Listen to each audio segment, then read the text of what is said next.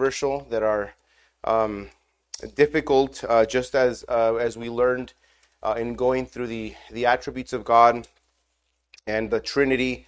That there's a lot of mystery. There's a lot of things that we can understand. Uh, God has revealed Himself in such a way that we can understand who He is and His operations. But uh, there's always going to be mystery. There's always going to be that sense of uh, how, how these things actually you know operate or work out. Uh, may still remain a, a, mystery to us because we are not uh, the infinite God. We are finite. We have limited understanding. And so, same thing with this uh, chapter 3 of regarding God's decree. Uh, so, um, let us begin. oh, wait, put it over there.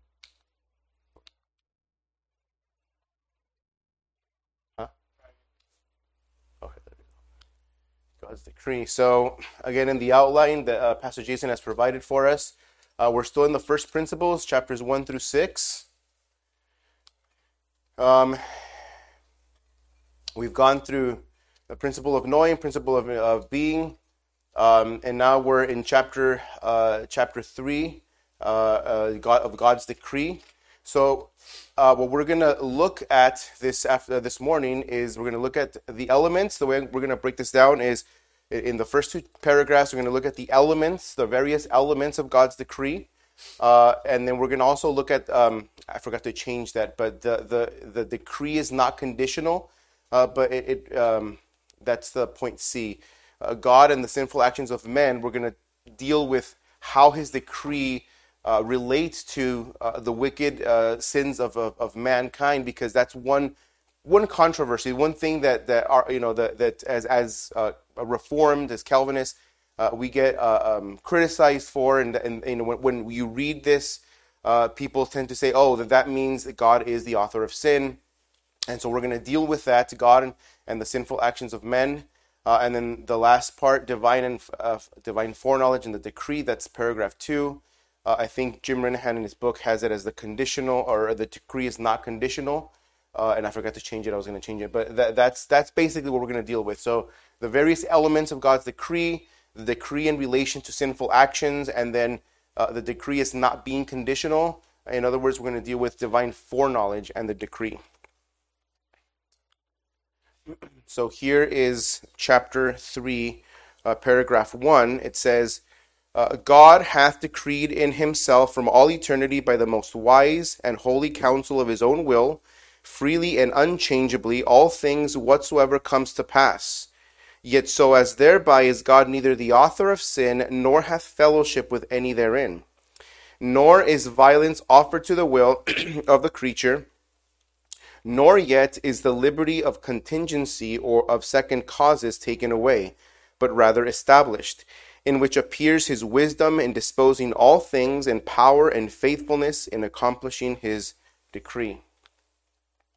So um, before we get into it, there are some differences between uh, our confession here and the Savoy and the Westminster. Uh, some of the language they've taken from the, the 1646, um, which is also uh, in the True Confession, which is where, where the 1640 the, the, the first Baptist confession uh, was kind of uh, modeled after taken from. So whereas the first two, the sec- the the uh, Westminster and the Savoy have uh, God from all eternity did by the most wise and holy counsel of His own uh, will freely and unchangeably ordain whatsoever comes to pass. Um, our confession has that helpful. God hath decreed in Himself uh, from all eternity by the most wise holy counsel of His own will. And you can see there, there there's been some additions as, as well at the end of the ch- uh, chapter paragraph but I think that's key that in, hath in himself, he, he's decreed in himself. And we're going to be looking at that phrase uh, when we, we get there. I just wanted to point out that there are some differences between the Westminster and the Savoy. Um, the language, uh, the language, if you see the, the first London Baptist Confession, um, after it says all things, if you go down to where it says his wisdom, constancy, truth, and faithfulness, those are things that we see in the decree. Um, um, and, that language there is taken from uh, um, William Ames as he defines a decree. The decree of God is his firm decision by which he performs all things through his almighty power according to his counsel. And uh, he, those constancy, truth, and faithfulness are, are things that, that, again, language that was found in the first confession. And the substance of that is also found in, the, in our confession. Um, uh, it says there, uh, faithfulness, uh, wisdom, power, and faithfulness uh, is substance there of, of that idea of is found uh, there in our confession. So um, yeah, so influenced by William Ames and his um, definition of the decree and, and his um, uh, uh, treatise on the decree, um, we also get a little bit more information here in the Baptist Catechism. What are the decrees of God? The decrees of God are His eternal purpose according to the counsel of His will, whereby for His own glory He has foreordained whatsoever comes to pass. And if you notice, one thing, um, the confession, the heading says of God's decree, um, but the the uh, the Baptist Catechism says what are the decrees of God. Um, why would you? Th- why do you think there's that difference between decree and decrees? Which one is it? Decree might refer to before time and space, and Yeah. Uh-huh. we experience things. Yes, exactly. Yeah, perfect, exactly. So um, ultimately, God's decree, as we will see, uh, because it's in eternity, it's timeless. It's all. It's one decree. Um, but as it relates to us, the decree is uh, as it relates to us. We, we can see we see it as, as you know uh, various and so there's it's decrees. We, we it's proper to speak of both decrees of God and the decree of God. But ultimately, it's one act, one divine act in eternity of God. Okay, so the way we're going to look at this uh, first paragraph is uh, the how of the decree. We're going to look at the how of the decree. How is the decree uh, um, uh, performed? How is it made? The when, and I put a question mark there, um, and I'll just tell you now, just because, um, in one sense, there's no point in time when the decree was made, because it's eternal, it's timeless. Uh, but from our perspective, we can say when, well, it was before the foundation of the world, as Paul, Paul tells us. Uh, so we can say it's, it's in eternity, that's when. Uh, but it, again, in, in, in, the ultimate sense, there's, there's no point in time when it was decreed. It was, it's just an eternal divine act, act of God. And then the what of the decree, what has God decreed? So we're going to look uh, at those uh, in, in paragraph one. Uh, and before we get to that, though, I wanted, I do want to define a couple terms. Um, I can't remember how far, Pastor Gene, did you? Because I know you talked about contingency. Did you? How far did you? Did you define it, or did you go too much into it? I can't remember. When you did, uh, when you did yours, uh, I think you spoke about it. You you mentioned contingency, didn't you? In in your presentation, like Sunday school? yeah, Sunday school. No. Okay, I thought I, I thought I mentioned. I thought I heard you. Okay. Well, we're gonna be looking at these two. Okay. Uh, well, it's gonna be brief, but we're gonna. look- These are, are important to understand the decree, um, the language of, of the confession, uh, first and second causes, and then uh, contingency. What is a contingency? Uh, and, and and that's important too because there, you know, during this time there was um, there was uh, debate, there was controversy surrounding this word. Uh, uh, for example, even Jonathan Edwards, which is comes later after the, the, the confession, but he denied contingency. Uh, he believed in philosophical necessity, and so he he he, he just uh, he had a, a wrong view of what contingency means. So he he rejected it altogether. And um, you have other people. Um, uh, uh, Socinians and even modern day open theists, people who deny certain foreknowledge of God, that God can know certain things, certain contingencies, uh, uh, because they're, in a sense, they're trying to hold up free man's free will. And so uh, they, they'll deny certain aspects of God's knowledge.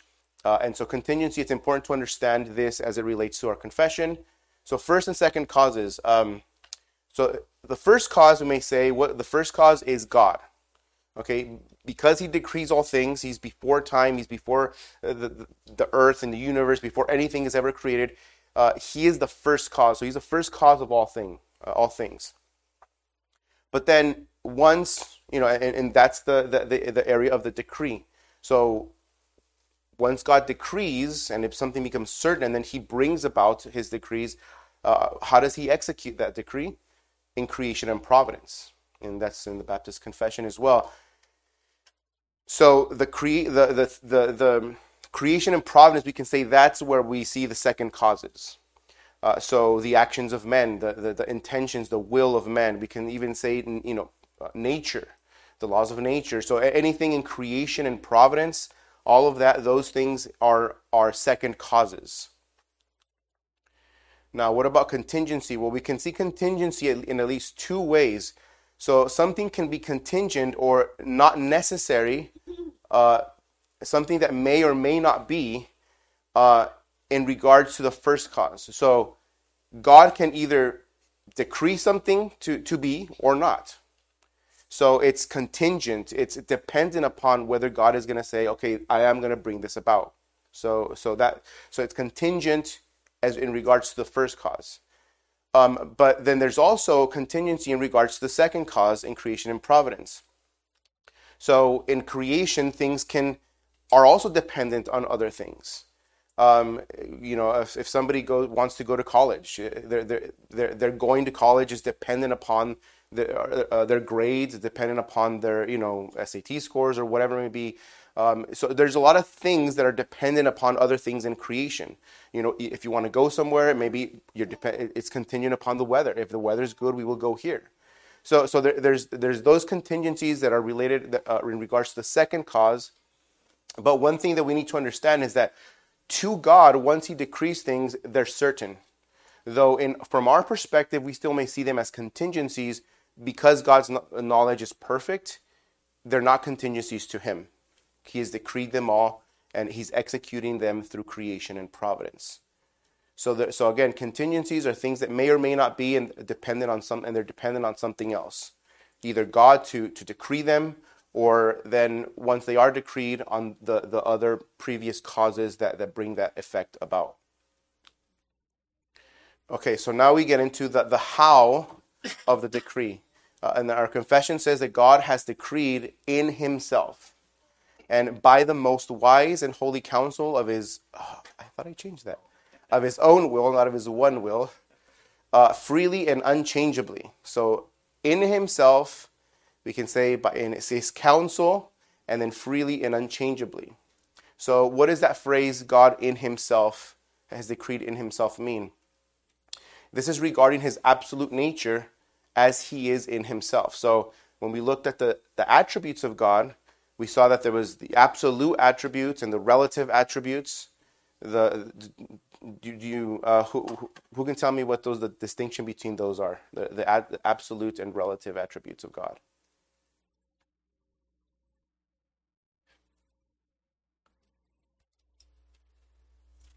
So let me begin with the relative. So the relative attributes of God are those attributes that are, uh, relate to His creation. So when we talk about, talk about God's love, His mercy, right? Those are attributes, but they're in relation to His creation. Whereas the absolute attributes are those attributes that are in Himself, absolutely. He's infinite, right? He's He's uh, ase of Himself. Uh, that's that's foundational. He's He's simple. He's He's uh, omniscient. So all those things are His absolute attributes. They're they're attributes that are within him that they're uh, apart from creation.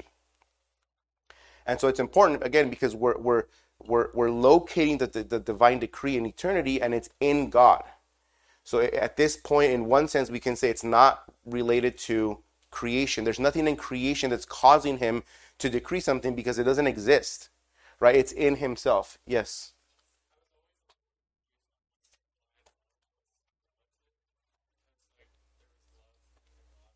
That's true. That that is true.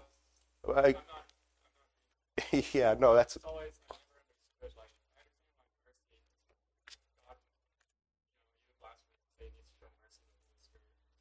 Yeah.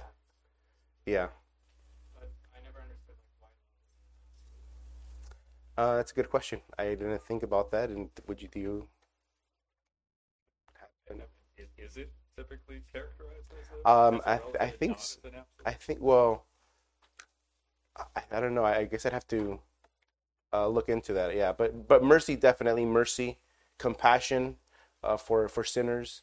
So so all that is is relative because it, it is in relation to his creation. Um. So yes, God has decreed in Himself. So again, the, the, we're locating the decree uh, in God and not in relation to creation yet. So so He's not He's not as we're going to see in the second paragraph. He's not looking into the future. There's nothing for him outside of him where he's kind of gathering information or where he's he, where the, the decree is lo- uh, being located. Yes, Tony. I'm trying to understand Dominic's, About love. yeah, Oh, okay. I'm sorry. So yeah, he asked about love uh, and why it was considered a, a relative attribute, and that might just be my my my uh, mistake in, in, in placing it there. But um, he, he so he was saying, uh, why is it relative? It relative if if the if God's love is found within the Trinity outside of creation, even before creation. So you know, uh, in God before creation, he was a God of love because there was love among the three persons of the Trinity. So I guess we could uh, say that it's an absolute, uh, but then that love then is manifested to sinners. Um, so there's that aspect of it as well. Does that does that make sense? So so the absolute attributes are are, are just the attributes of God uh, apart from creation. So who who God is in Himself, uh, not relative to creation, but in Himself. And, as he relates to. Yeah, and so as he relates to creation, that those are his relative attributes. Because, like he was saying, we, we don't. Uh, God is not uh, merciful to the Holy Spirit because there's you know he's he's not sinning. He's not you know he's he's merciful to those that are sinners. He's gracious to those that are sinners. Yeah, and so those are relative attributes. They're his attributes in relation to creation. And then and then there are there are attributes that are just within the Godhead. Apart- what's that? So if we have relative attributes, what's the other Absolute. absolute? Yes. So the absoluteness, yeah, the absolute uh, rat, um, attributes. So um, the decree is in himself, as he is in himself. It, reflect, it reflects the single nature of the divine activity as well. Again, being in eternity, as we will see, it's one single uh, act of God. Now, the how of, of the decree. Um, uh, the, by, it says by the most wise and holy counsel of his will. So here, the, the key thing here is the holy counsel of his will. Um,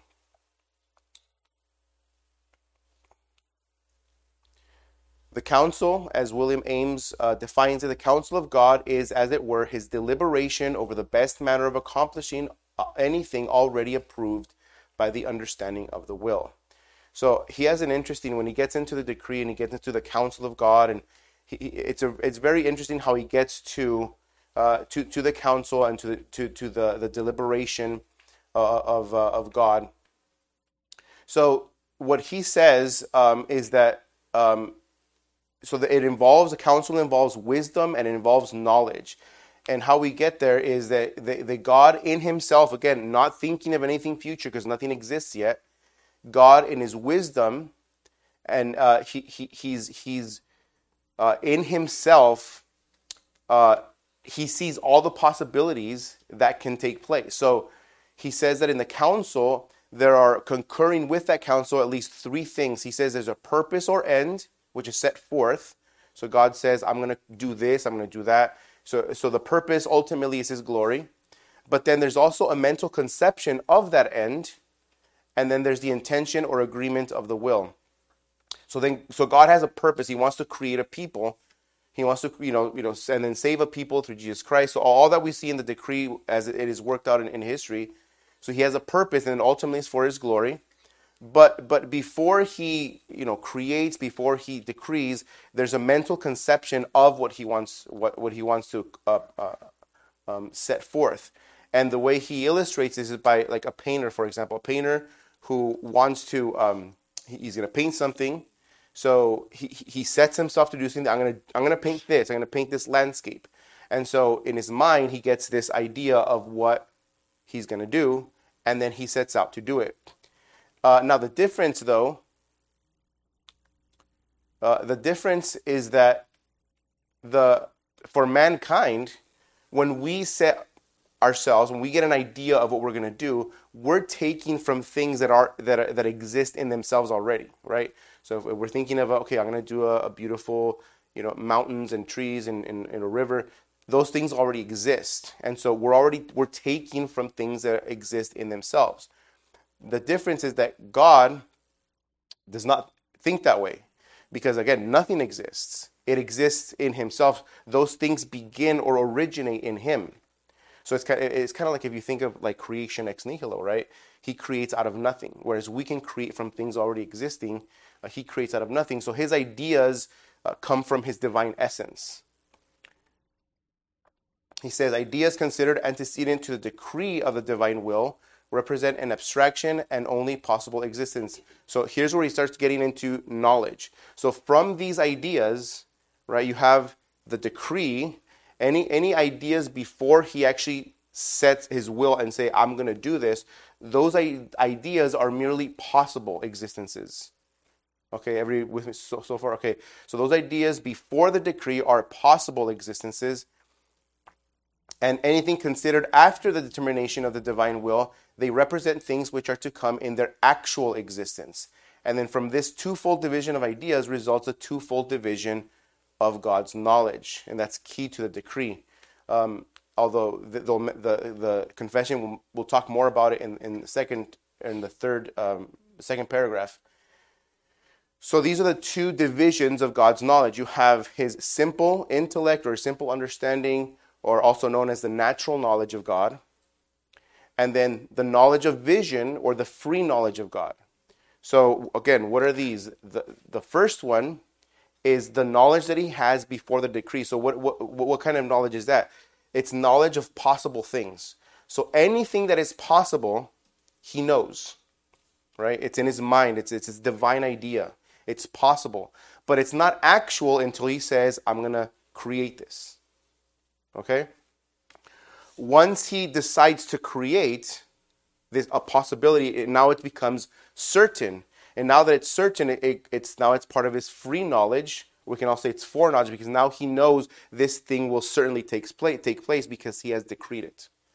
Okay, so so the things that he knows will certainly take place are certain because he has decreed them to be so. Not because there's something in that thing that's going to uh, be, be certain. He just knows it. And, and, that, that's the error that, that in the second paragraph they're going to deal with, that I'm sure you guys uh, are kind of already anticipating. that, that people kind of have this idea that God foresees into the future. There's things uh, that he looks at, that he kind of gathers information from, and then based upon that, he'll make his decision, his decree. Uh, but that's, that's wrong. So the simple knowledge, natural knowledge are possibilities. Once he decides to create or decree, then those things become certain and then move from the to the free knowledge of God, the, the, the, the knowledge of vision. He knows them for, for certain. So at one point we were all mere possibilities, but once he decides to create to the, create Tony, he knows you now certainly. All of us.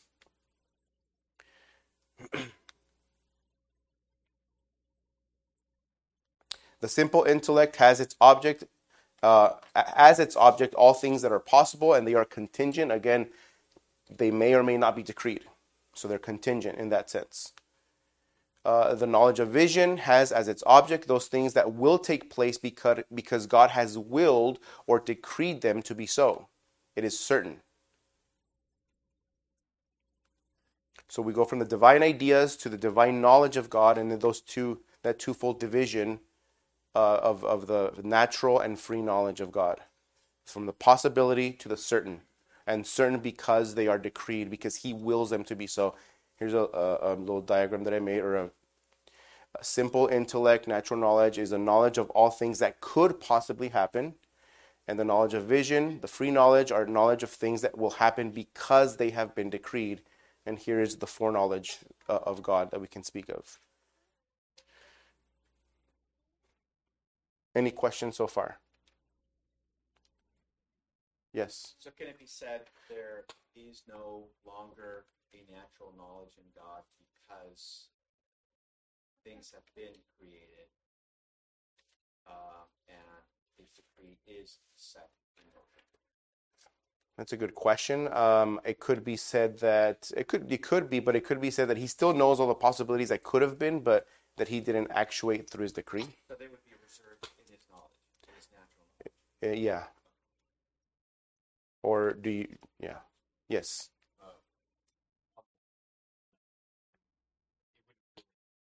necessarily matter the, the time since wouldn't since time itself Yeah. really Yeah. A concept. Yeah. a son of God. Yeah. So then there wouldn't be like a, a time where his natural knowledge. Oh, I see what you're saying. This sort of begins because It's all one divine act and one kind of knowledge. Yeah. Yeah, and again, yeah, for a lot of yeah, a lot of these things, even his attributes. Remember, his attribute is simple. His attri- he's a simple God, but again, as that relates to us from our perspective, we kind of see the the the the um the variation, I guess we can say, in, in his attributes. Sim, uh, same thing here. And I think this, that's why it's important that we begin with the doctrine of God because it really sets the foundation for a lot of these things. Like we see simplicity even here in, in, in his divine foreknowledge, in his decree, that it's all one simple act. But from our perspective, as we're looking at it, we can see this twofold distinction um, in his knowledge. But really, it's just one. Yeah. So for the purpose of denying foreknowledge and denying God's decree, wouldn't wouldn't uh, certain men today have to say, um, well, God still knows all the different possibilities because they've not been decreed. In other words, in other words, now in now in time and space, God doesn't know if tomorrow my, my next door neighbor, you know, is is is going to be saved, you know, based on his free will because that's not yet been decreed. So they would extend that natural knowledge. I guess they could argue that, but it's he's already decreed. I guess yeah, he's already decreed. Yeah, yeah, That, that, that would have to be like a foundational argument. yeah. And they would have to deny uh, contingencies and certain certain elements of God's knowledge, which certain people do. That God, open theists believe God can know certain things, but there are certain things that He can't know. He cannot know the free will actions of men. Otherwise, they're no longer free uh, free will actions. So they they deny that part of God's knowledge, and so yeah, they would have to deny certain aspects of His knowledge. Um, Yes. That, wouldn't they, they would, they also have to uh, very, uh, very much struggle with the idea of, of having to argue his incommunicable, incommunicable act, attributes as it refers to time? Because then, you know, then it's, it's, it's in essence trying to say that time also has like a specific influence on God when it's a, you know, something that is His itself. Uh, so I, I, Yeah, yeah, the, yeah. I, I think I know what you're saying. So if if something in time is influencing his decree, right? That's that's kind of yeah, yeah. And they would have to say that. And I'm sorry. At least influences knowledge. Yeah, influences knowledge. Yeah.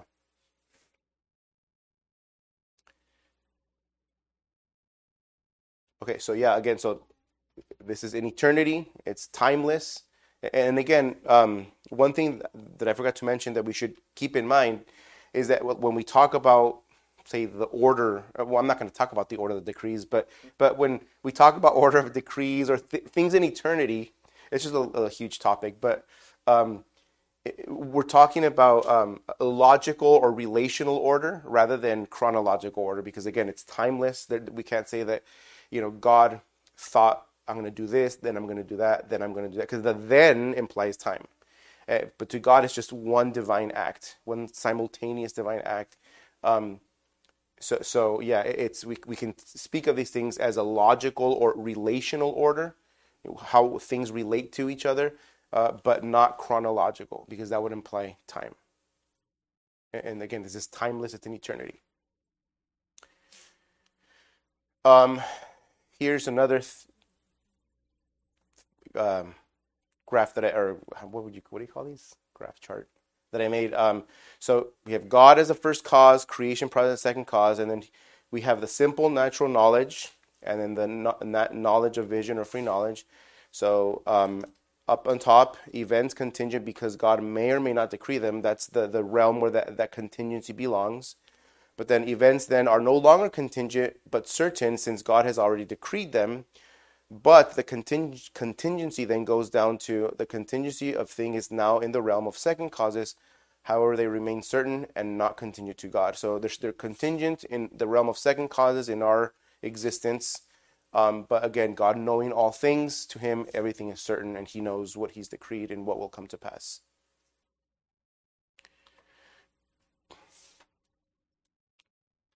Okay. The how of the decree again. So it's in himself, but now uh, the confession says that it's he's it's freely and unchangeably. Freely here was again he's under no obligation uh, or compulsion, whether internally or externally, to uh, decree anything. So he, he didn't have to decree. It, he wasn't compelled. He wasn't forced by anything in, within himself or outside himself uh, he he was free to decree or not to decree. He was free, free to create or not create. So everything that he decrees was done freely.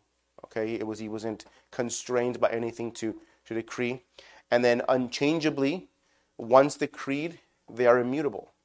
So once God decrees something, it is immutable. It cannot uh, be otherwise.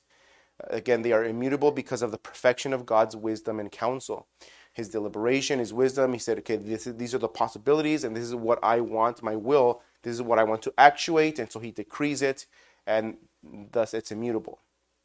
We see this in Job 23, 13 through 14. But he is unique, and who can turn him? And what his soul desires, that he does. For he performs what is appointed for me, and many such decrees are with him. So, what God has appointed, we see connected with his desires or his will, his good pleasure, as Paul speaks of it. Uh, so yeah, he does this, and who can turn his, who can turn him? What he desires, that he does. Psalm 33 11 The counsel of the Lord stands forever, the plans of his heart from generation to generation. They stand, the counsel, what he has counseled and then thus decreed, stands forever.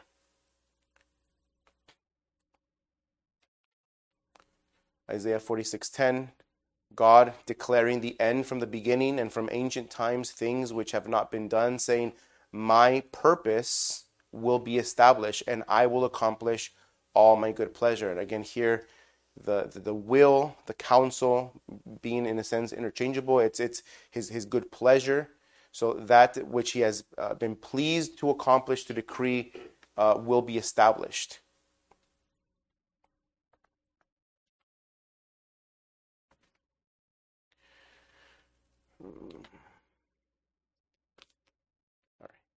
Luke 22 22, for indeed the Son of Man is going as it has been determined, but woe to that man by whom he is betrayed.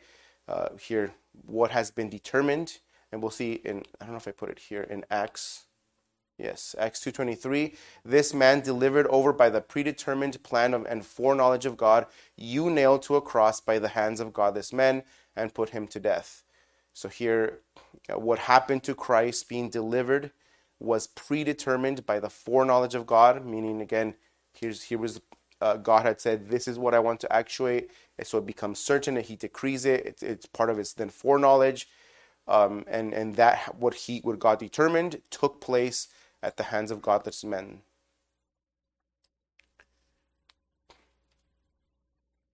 And we, we kind of already been talking about this, but the when again, it's an eternity. Uh, Paul tells us this in Ephesians 1 4, just as he chose us in him before the foundation of the world, that we would be holy and blameless before him in love.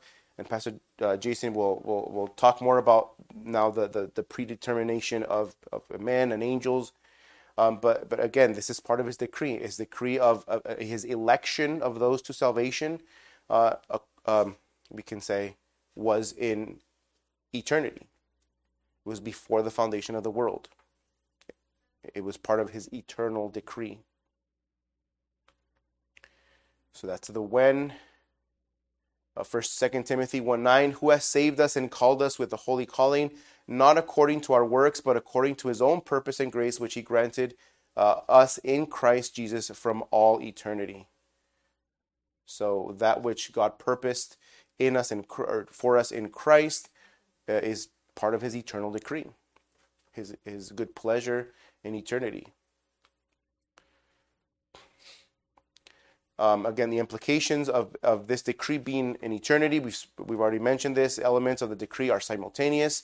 The order of the various elements are logical, not chronological, though they are chronological as they are executed in creation and providence. So in, in, in eternity, the one decree of God is uh, um, not chronological, simultaneous, it's one divine act. But as God then executes that decree, as he brings it about in creation, it's chronologically. We see it throughout history as he's bringing about his purpose in Jesus Christ. Okay, the what of the decree. Um, and here uh, there's a lot of, um, I guess, controversy too um, with other branches of Christianity. A lot of people wouldn't object, uh, Arminians or uh, others wouldn't object to God decreeing certain things to pass, but they do object to the all things, all things whatsoever comes to pass. What does this mean? That every single thing that happens, everything, not one thing that has happened, uh, has happened without apart from His decree. Everything has been decreed by God. Um, those are the proof texts uh, that you'll find in the confession, and I'm going to look at one of those and just a few other ones that aren't in, uh, um, listed as proof texts. Ephesians 1:11 also we have obtained an inheritance having been predestined according to the purpose of his will who works all things all things after the counsel of his will. Um, and that all things it has to do with everything in salvation and then everything that that that entailed. So all things according to the counsel of his will. Ephesians 2:10 God also decrees so we can say the good actions of men, and this is this is found in uh, uh, Berkhof. He has a nice little s- section there. Uh, his, his, decree involves the good actions of men. Ephesians 2:10 For we are his workmanship created in Christ Jesus for good works which God prepared beforehand that we should walk in them. So even our good works are decreed are, are prepared beforehand that we should walk in them. but not only the good actions or the, the actions of uh, the, the good actions of men, but also the wicked actions of men. Proverbs 16:4 The Lord has made everything for its own purpose, even the wicked for the day of evil. So he has decreed even those sinful actions. And this is where we start kind of getting into like okay, where, where the, the the criticism comes in, which we will see. But we look at Acts 2:23, we already we read this. This man delivered over by the predetermined plan and foreknowledge of God, you nailed to a cross by the hands of godless men and put him to death. So Jesus was delivered by the predetermined plan and foreknowledge of God.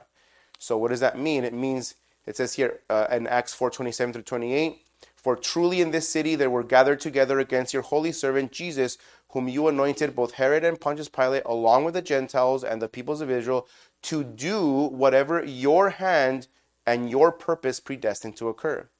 So, what Herod, what Pontius Pilate, and the Gentiles and the peoples of Israel, what they did, all the everything that that in, that it entailed, all the the conspiracy, all the all the the conspiring, I should say, all the planning, just uh, the everything everything was done and it was God's hand and purpose that had predetermined that to occur. So God had decreed even, even the sinful actions that led to the crucifixion of his son. And then not only does he then decree the end, but as we have seen in that, God decreed his son to be crucified, but he decreed the means for that. And here not only does he decree the ends, but the means 2 Thessalonians 2:13, but we should always give thanks to God for you, brethren, beloved by the Lord, because God has chosen you from the beginning for salvation, that's the end, through sanctification by the Spirit and faith in the truth. So he, he has not only predestined and determined that you will be saved, that you will be with him forever, but he's also determined the means by which you will reach that end, and that is through your sanctification. And then he's given us the means of grace to to for, for that. Yes. I was going to say let's include uh, Judas son of perdition in that list of famous yeah that's true. That's true. Jude, Judas was yeah predetermined. His his actions everything was was determined by God to betray the Son. Job 14:5 uh, God determines the duration of man's life. Since his days are determined the number of his months is is with you and his limits you have set so that he cannot pass. So we don't know but God knows. God knows the very day the very hour of our of our of our death and how long we're going to live. And yes because he's decreed it he's he's determined it. So I know that question that all of us have have uh, been asked before or will in the future. Uh, what would you say in, in relation to the problem of evil and this? Yeah, I, and I was gonna get to it. Yeah, I mean, yeah, we're gonna still try to keep it simple. I'll try to give it an answer, but but um, because yeah, that's a huge that's a huge uh, topic there. Um, everything that befalls a child of God, Matthew 10, 29 to 30, are not two two sparrows uh, sold for a cent, and yet not one of them will fall to the ground apart from your Father. But the very hairs of your head are all numbered. So do not fear; you are more valuable than many sparrows. So again, just God knowing uh, every detail about us and um, knowing all the things that happen to us. Um, it, God is taking care of us. God uh, is is for us if we're in Christ, and so God has determined all things in our life uh, for for our sanctification. But He will He will uh, take care of us. Okay, so God and the sinful actions of men. So our confession says, so in all of this, right, he's the, he decrees all things. He decrees uh, the good actions of men, but he also decrees the evil, the wicked actions, the sinful actions of men. Uh, so then, yes, because of this, during the time of, of, of the, the Westminster and our confession, there were people. Um, what is his name? I wrote it down. Uh, Thomas Grantham, uh, who was a General Baptist, and then later also Thomas Collier, who said, because of this, if if this is true, then God must be at the root of all sin. He's the author of sin. And so the confession then wants to clarify no, that's not the case. So, given all that we've seen, that God decrees all things, even the sinful actions of men, yet so as thereby is God neither the author of sin, nor hath fellowship with any therein, nor is violence offered to the will of the creature, nor yet is the liberty or contingency of second causes taken away, but rather established. Okay, so first of all, how is God not the author of sin? First of all, Scripture clearly tells us. Uh, let no one say, James 1.13, when he is tempted, I am being tempted by God, for God cannot be tempted by evil, and he himself does not tempt anyone. That's James 1.13. 1 John 1 5, this is the message we have heard from him and announced to you that God is light and in him there is no darkness at all. Okay, so from this and just, I mean, all of Scripture, uh, God is holy. God in God there is no sin, so God cannot be the author of sin. Okay, but then that still leaves the question: how, how is He not the author of sin? Uh, and, and that's why it's very important to keep in mind the liberty and the contingency of second causes. That it is by His decree that they are established. And Acts seventeen twenty eight is key for this. Uh, there, Paul is talking uh, in Athens he's preaching and he says this he says for in him in god we live and move and exist or have our being. So wh- why is this important? Because it tells us that there's nothing in creation that can exist apart from him. So our being which includes our our thoughts uh, our, our, our, our free our free agency to choose to decide that rather than being taken away is actually established by the decree because that cannot exist unless God decrees it to exist. So nothing nothing can exist without God decreeing it to exist. So even our free agency, our, our, our, our, the liberty and contingency of second causes, all of that is established by the decree.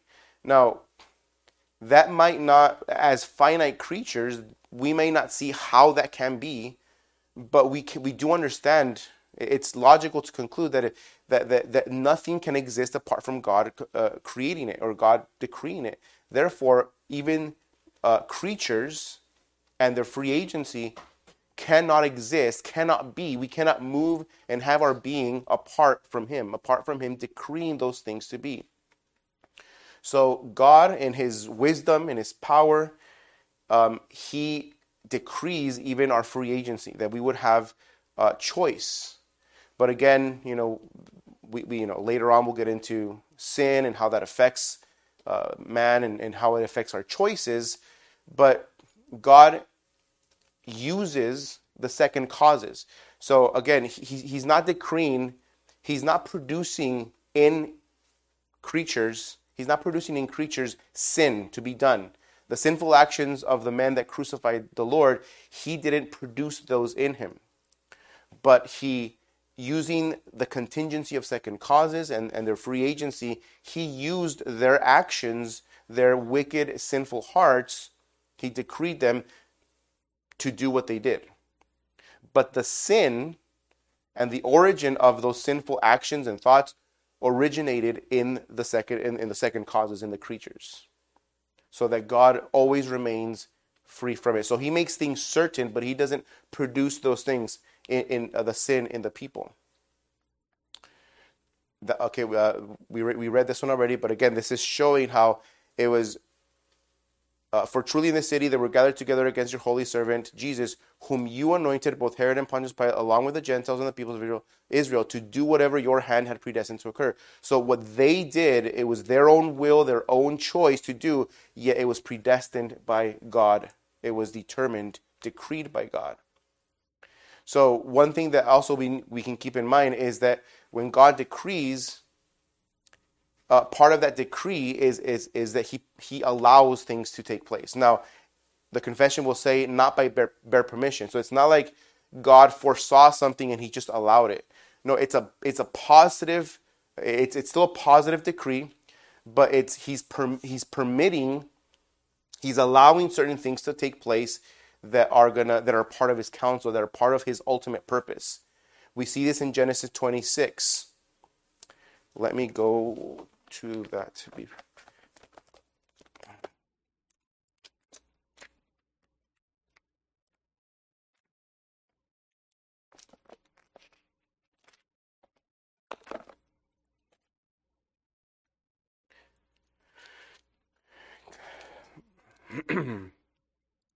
Twenty, verse six, but I'll start with uh, verse one. Uh, then the Lord took note of Sarah as he said uh, and the Lord did for Sarah as he had promised. So Sarah conceived and bore. I'm sorry, I'm reading the wrong chapter. Like, um, now Abraham journeyed from the uh, uh, from uh, from there toward the land of the Negev and settled between Kadesh and Shur. Then he sojourned in Gerar. Abraham said of Sarah, his wife, "She is my." I'm sorry. Uh, hold on. Yeah, okay. So Abraham said of his of his wife, "She is my sister." So Abimelech, king of Gerar, sent and took Sarah. But God came to Abimelech in a dream of the night, and said to him, Behold, you are a dead man because of the woman whom you have taken, for she is married. Now Abimelech had, had not come near her, and he said, Lord, will you slay a nation even though blameless? Did he not himself say to me, She is my sister? And she herself said, He is my brother. In the integrity of my heart and the innocence of my hands, I have done this. Then God said to him in, in the dream, Yes, I know that in the integrity of your heart you have done this, and I also and I also kept you from sinning against me. Therefore, I did not let you touch her. So we will talk more about the doctrine of divine concurrence and how two things are working together uh, in when we get to providence. Um, but here, what is going on? We see here that Abimelech, he's out of the, the integrity of his own heart, he is doing things. He's choosing to do things. But ultimately, God says, I'm the one that kept you from sinning. So God will allow or not allow certain people to do certain things.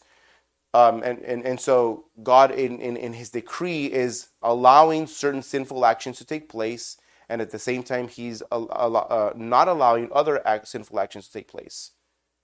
We see it as chronological because we are in time. God's outside of time. Yes. And so he's so, so yeah, what he's what he's decreed has, has it's already been decreed. It's going to happen. It will happen, and then that decree then is uh, uh, is executed or it takes it's it's it's it's carried out in, cre- in creation and providence in time. So it's carried out, executed in time. Um, but yes, he, God permits uh, sinful actions. But again, those sinful actions originate in the second causes in the creature himself. Yes. I think that with the, with the we were able to get into then the beginning of that, which has to do with angelology Mhm. and how to Satan. And you think that we, Uh, I don't know. We have to ask Pastor Jason. He's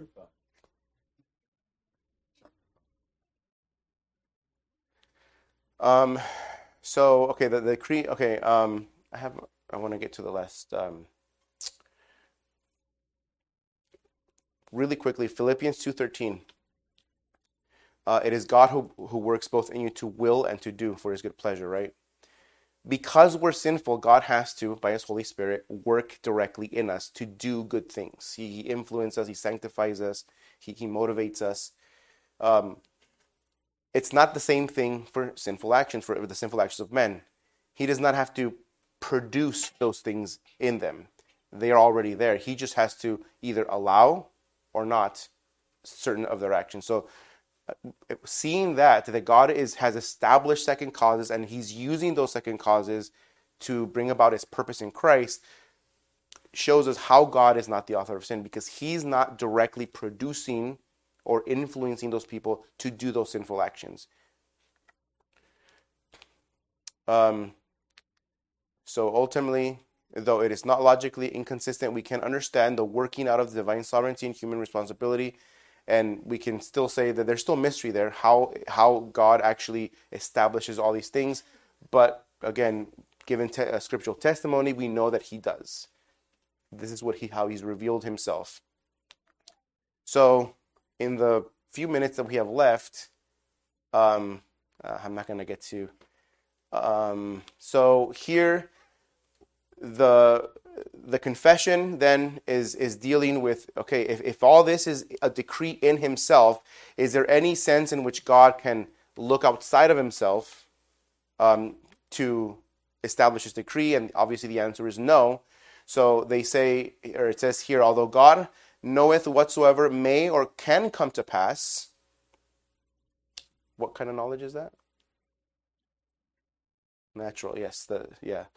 Um, upon all supposed conditions, yet hath he not decreed anything because he foresaw it as future, or as that which could come to pass upon such conditions.